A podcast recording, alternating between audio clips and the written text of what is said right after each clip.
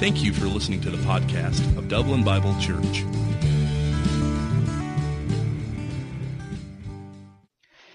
Well, if uh, if you haven't been here in a while, or if you have been here before, have not been here before, this is a great day to be here because we're starting a brand new series called Ground Rules. And a lot of people ask me, they say, well, Chad, how, you know, how do your sermons come along? Do you like, do you wait until like Saturday night and like the heat of the moment and you're like sweating bullets and all of a sudden you're like, you're just scouring through the Bible to see what it is? And uh, by the way, if you, you probably don't know me that well if you think that's the way that sermons come because I would straight freak out, okay? That's not the way for me. Works for some people, but I would freak out if that was the way. And so I just want to tell you how this sermon came about. Really, this whole series came about. This has been like the little series that could. This has been in the sermon incubator, you know, incubator for about three years, and it's just been like coaching it along. You can do it. You can do it. You can do it. You know. And I wrote it in my little my little preaching journal that I have, and these points, these actually came from uh, my own personal reading, and it was absolutely clear to me when I read through this, and and we're going to see that there, uh, all total, there are twelve ground rules and out of my reading, I just want to share with you, or share with you, almost like I, was, I want to share with you, almost like I was from New York, New, all my New Yorkers. Um, I want to share with you what God has revealed to me personally. So today is our first installment. There are two more after this, and there are a total of 12 ground rules.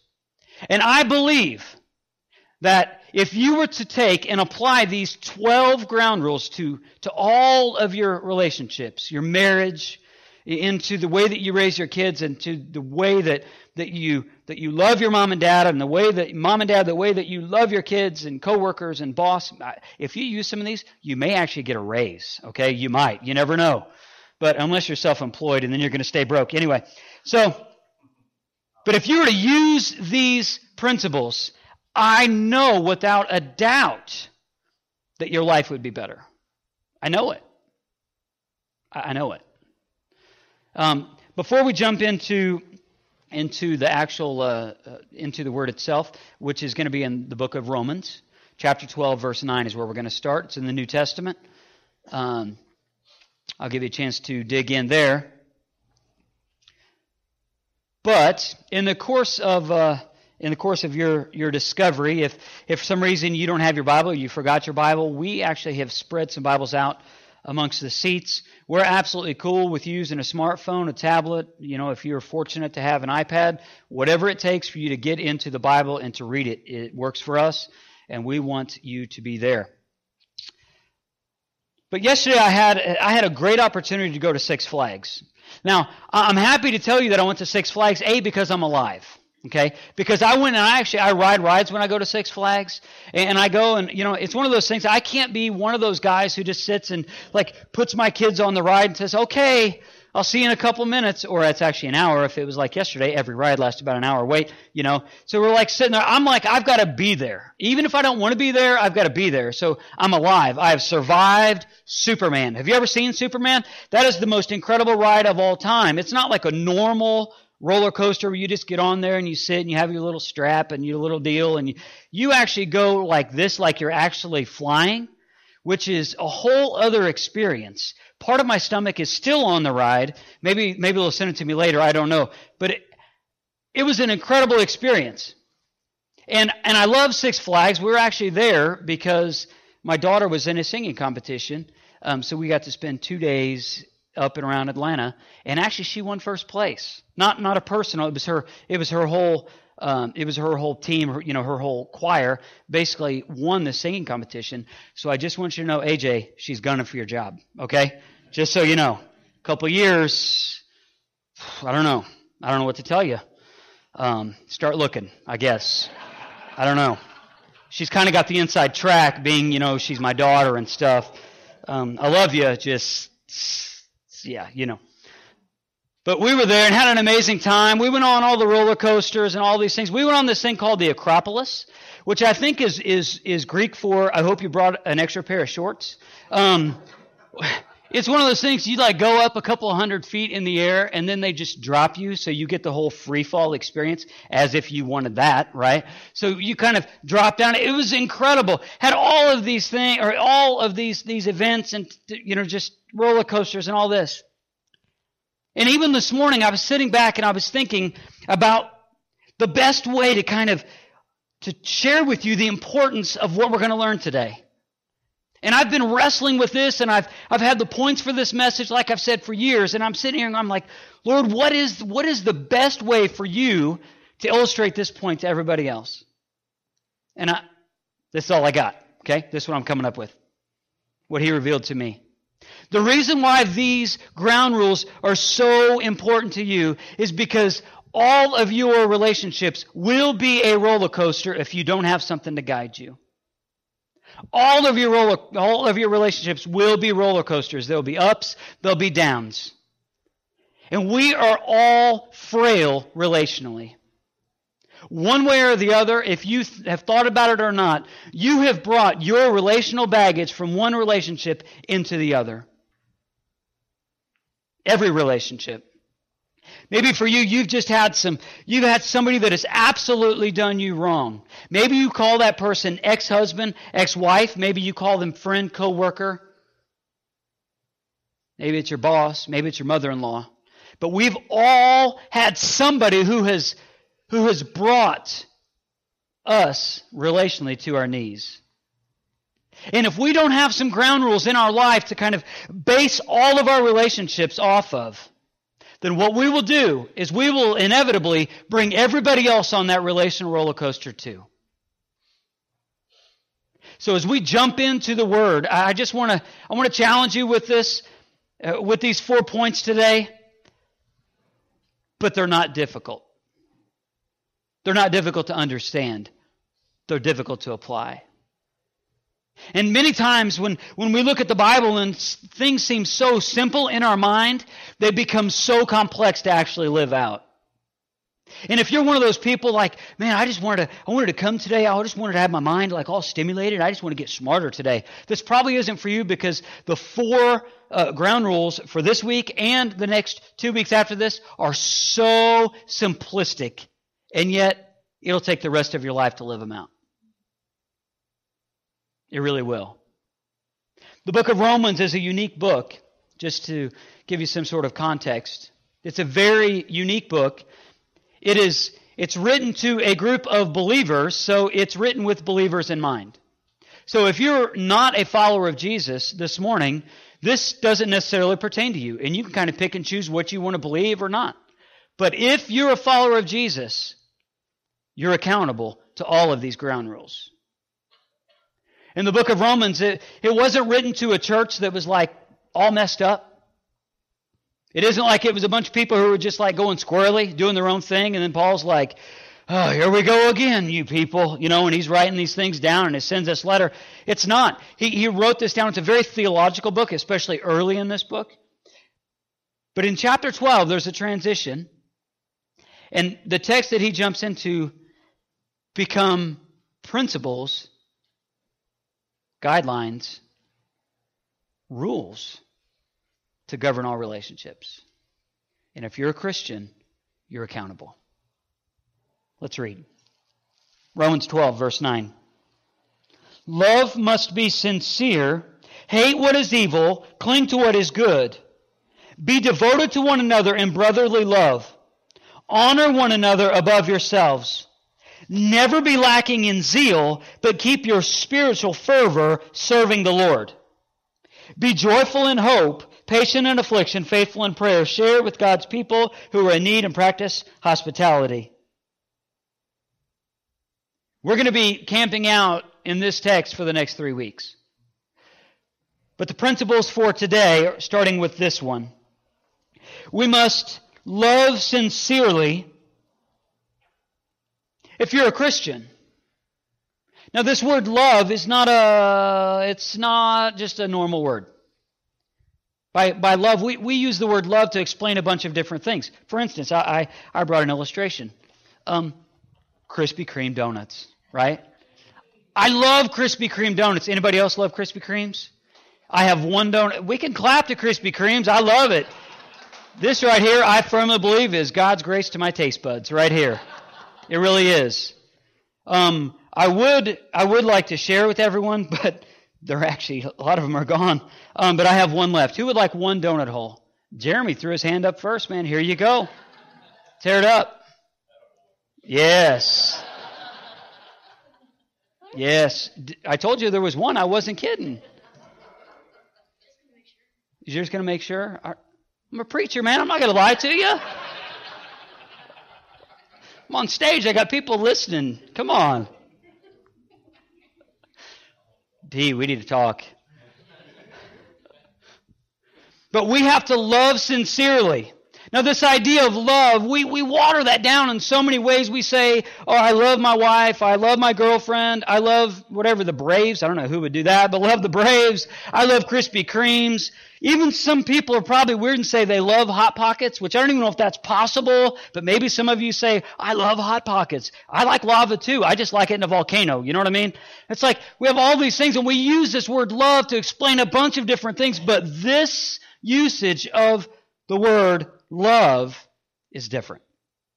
The word love here is a specific love that only Christians can know. If you're not, uh, uh, if you're not a Christian, you have not experienced this love because this love is felt in like a John 3:16 love, for God so loved the world that he gave his one and only son. It's that kind of love.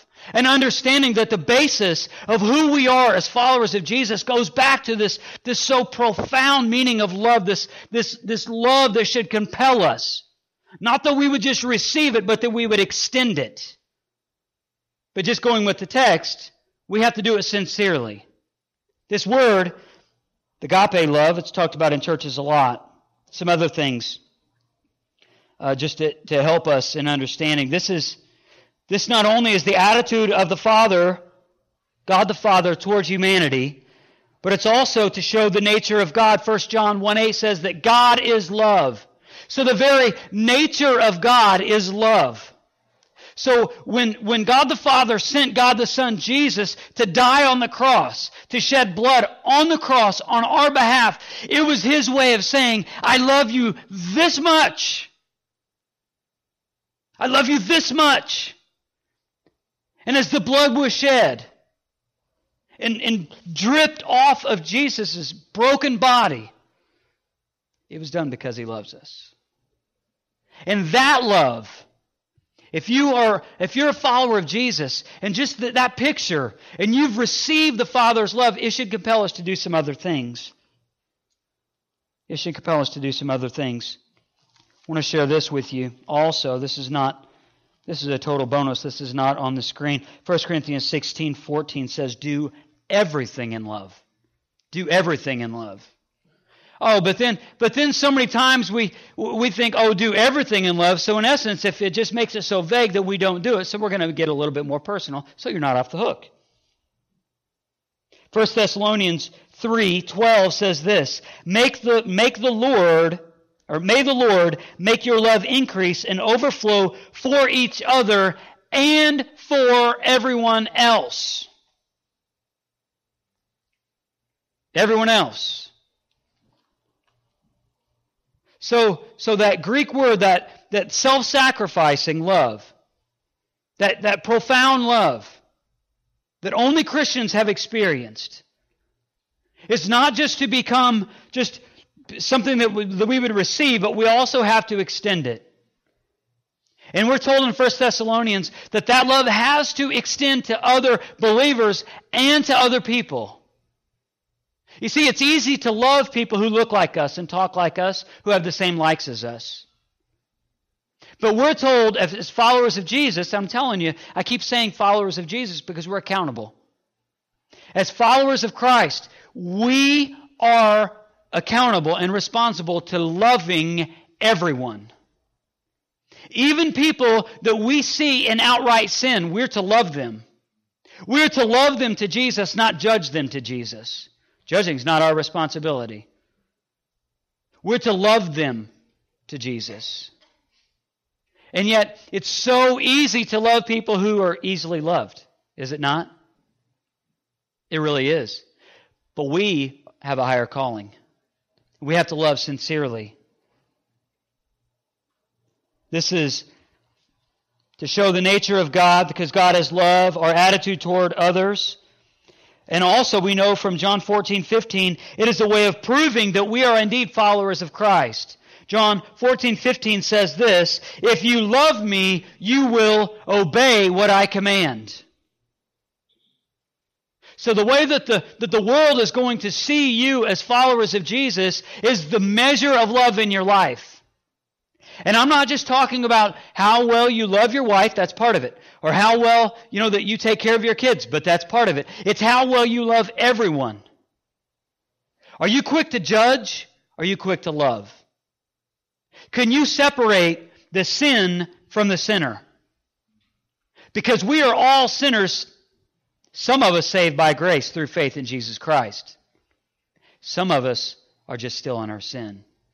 Our response, because the love of God, should be compassion towards them that are broken. It should be mercy, not judgment. Our hearts should be inclined to share the good news so they could receive the Father's love like Christians have received the Father's love. That's what we're supposed to do.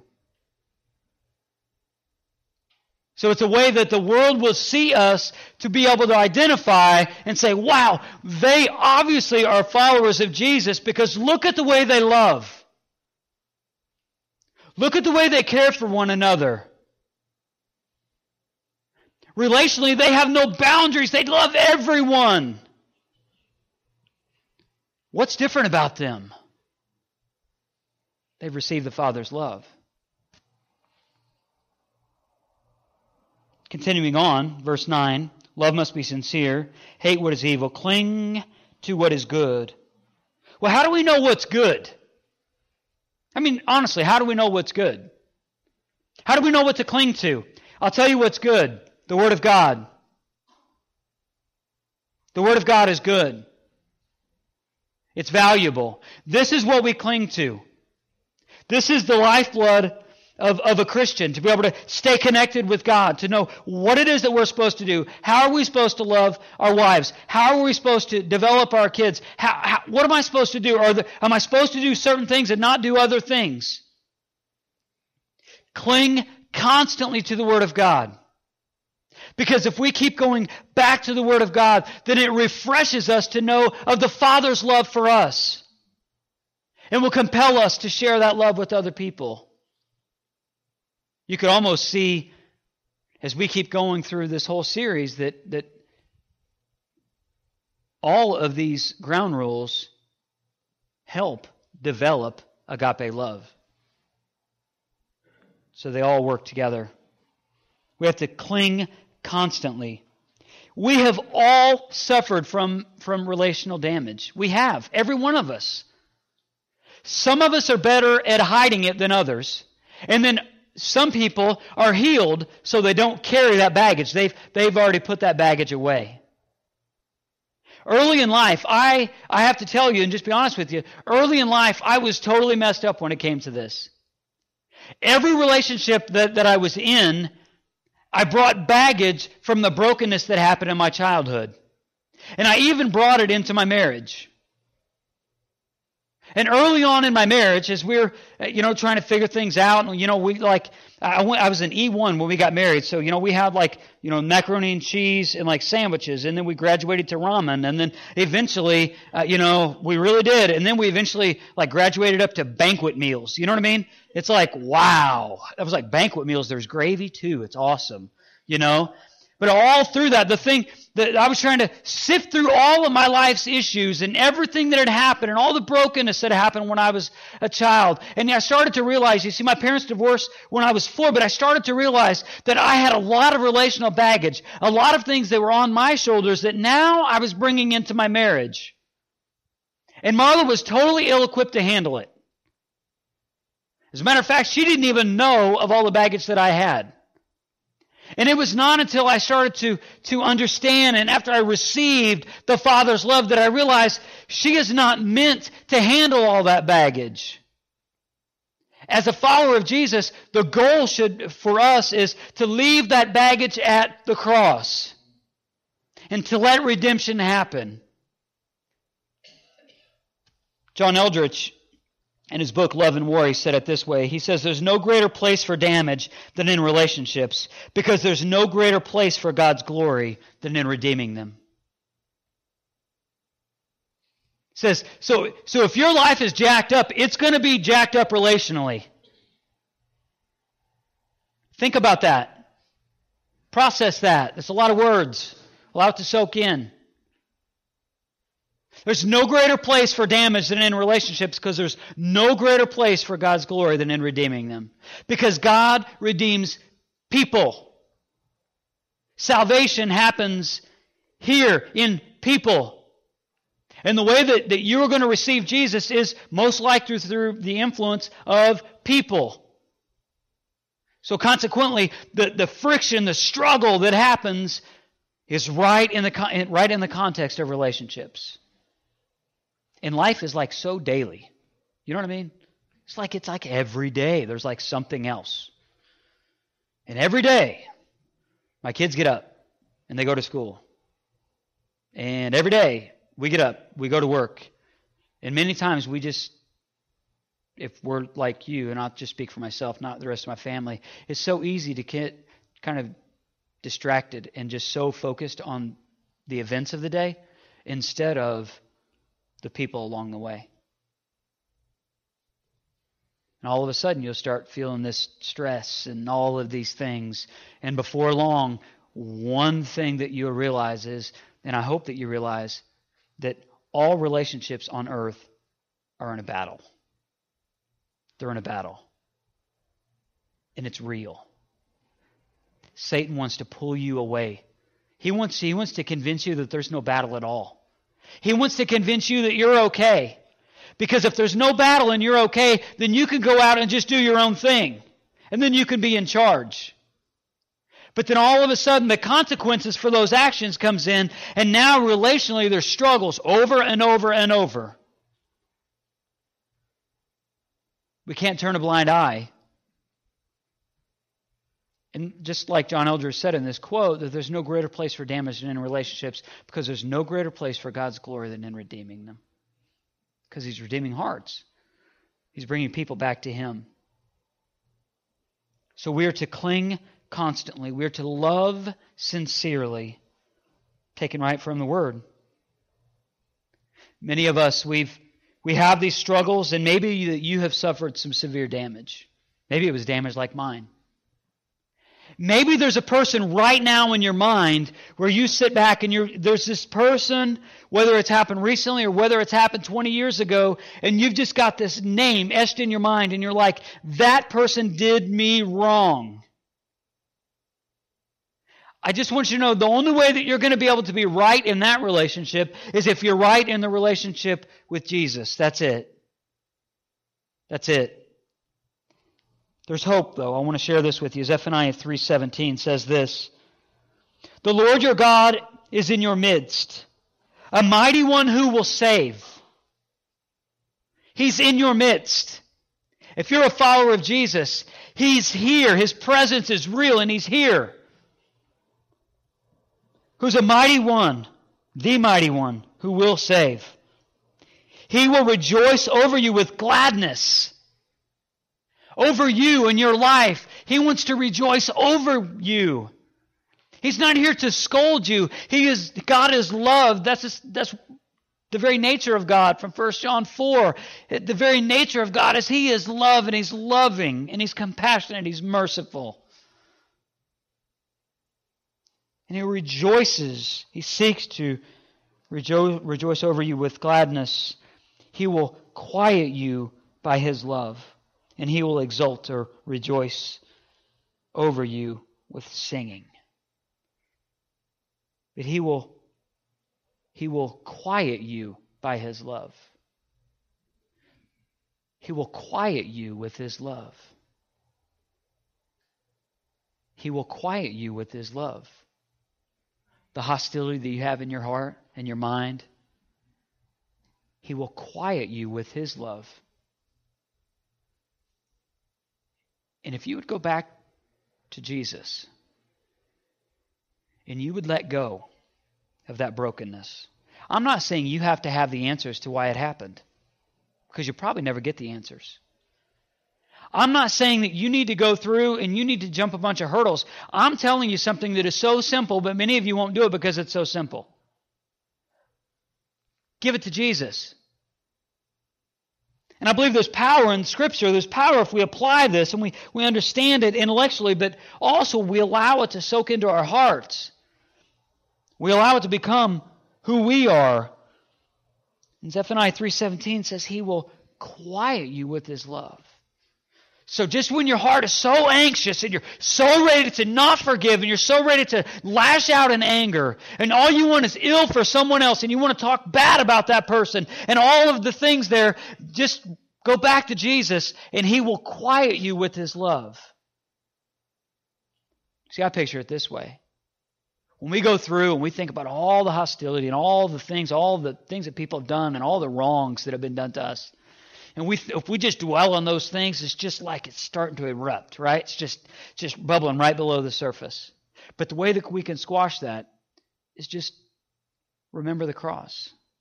Remember the love that set Jesus' act, Jesus's actions in motion. Remember the love of the Father that He saw us in a desperate place, relationally frail, broken, no way to be back in relationship with Him, no way to have right relationship with others, but He sent Jesus.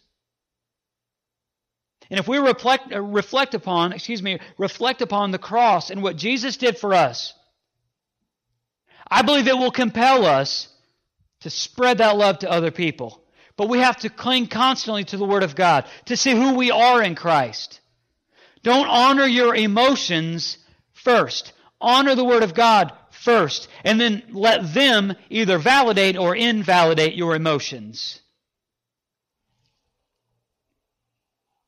Another thing, going right on down through the scriptures, verse 10, it says, Be devoted to one another in brotherly love. Brotherly love. It's a different type of love. This is more of a, of a friendship kind of love. And it says, Honor one another above yourselves. The third ground rule is to honor graciously. Honor graciously. You honor, many different ways to honor, but I'm just going to draw out three. You honor graciously with the words that you speak. There's power in words. We know this. It's almost cliche because we talk about it so much. Honor graciously.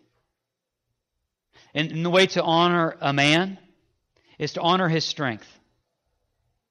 If you have, if your husband you think is, is weak and he's not leading, your boyfriend is weak, he's not leading, he's just, he seems like he's broken, honor his strength. Don't talk, don't talk him down. Don't, don't tell him all the things that he does wrong because he already knows most of them.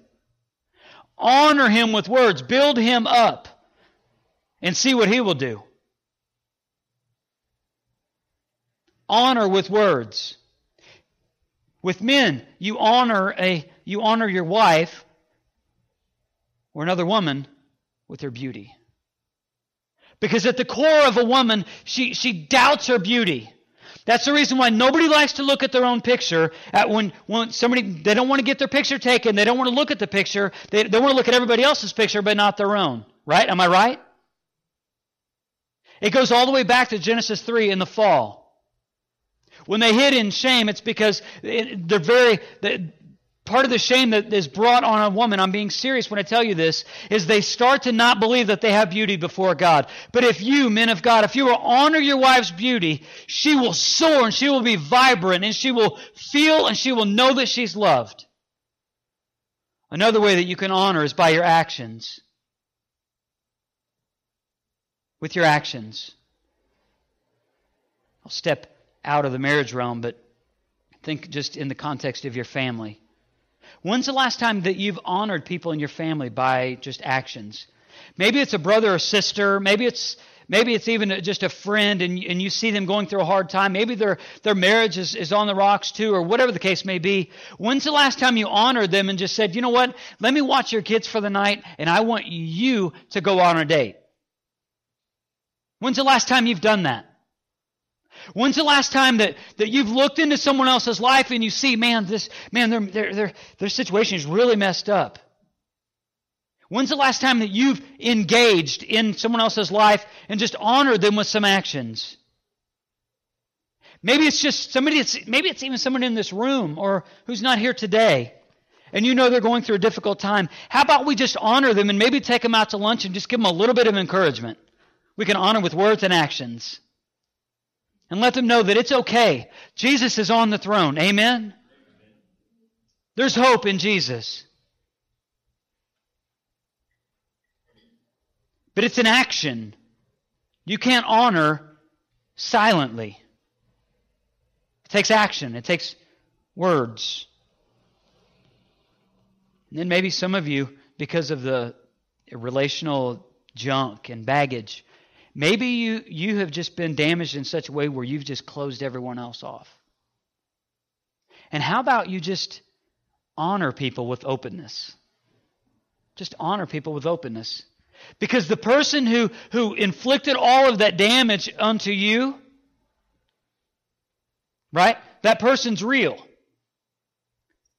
But does everybody else deserve what you got?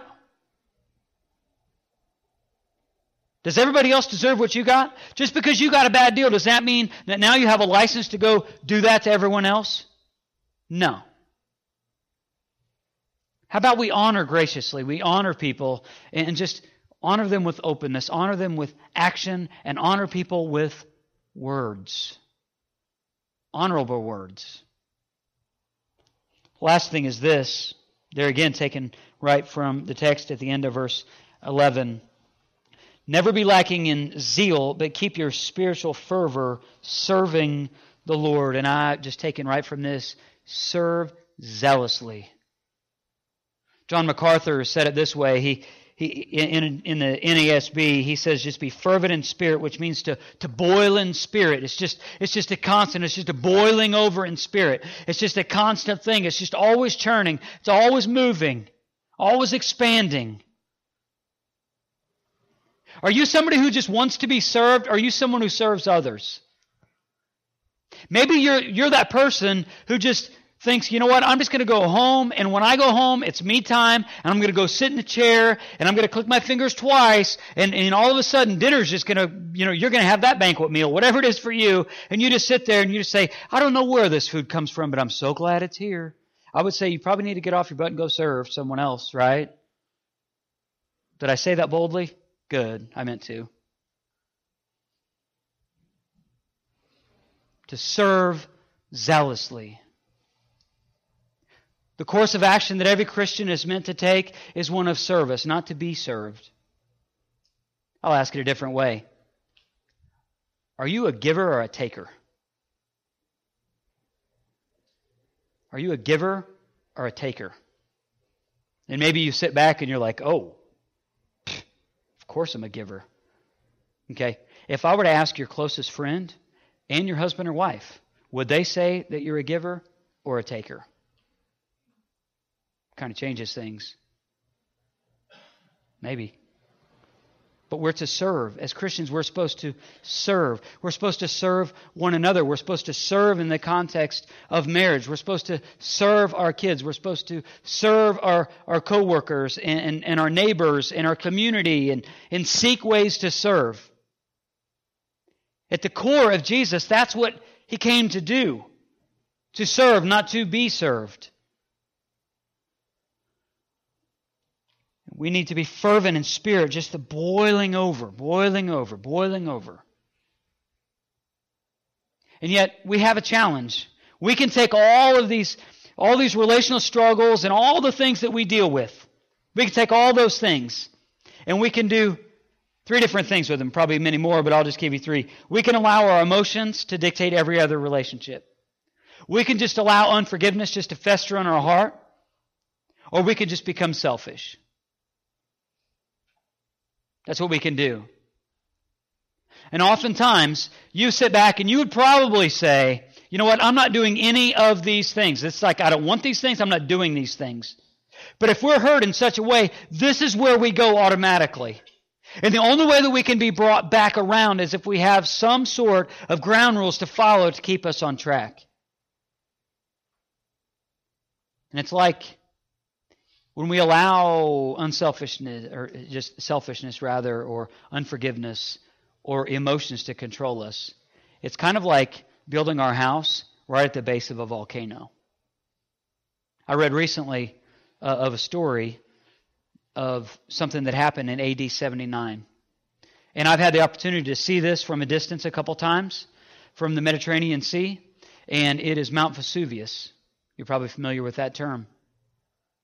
It's interesting because Mount Vesuvius had, had the, the, the ground had started to shake before it erupted. And it started to shake, and it, it shook in such a way that there was a historian by the name of Pliny the Younger in AD 79 who was sitting back, and he was near the city of Naples, Italy, and he, he, he even wrote down of that the earth was shaking. But people ignored the warning signs. And the ground was shaking, and they just kept living their normal life, and they didn't change anything. They didn't leave, and they just stayed there.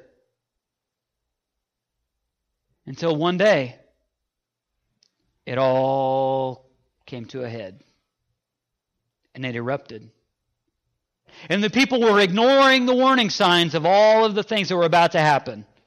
And 11,000 people living at, living at the base of Mount Vesuvius was either dead because of the lava or because of the ashes because they were so close. And they didn't heed the warning signs.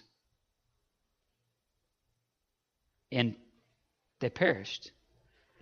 If you allow unforgiveness to fester in your life, if you live your life where it's, it's all about you and you just let selfishness just to, to root in you, and you allow your emotions, your anger, your, your guilt, your shame, your fear, all these emotions, if you allow them to control you, you too will have a demise in relationships. You will. But there's hope in Christ. I'm going to pray and you know there's only been there's been 4 points this morning. 4. There's going to be 4 next week and there's going to be 4 the week after that. And you know it's not real complicated theology. You don't have to have a degree. You just have to be able to read or listen. Where the difficulty comes is doing what we're told with the word.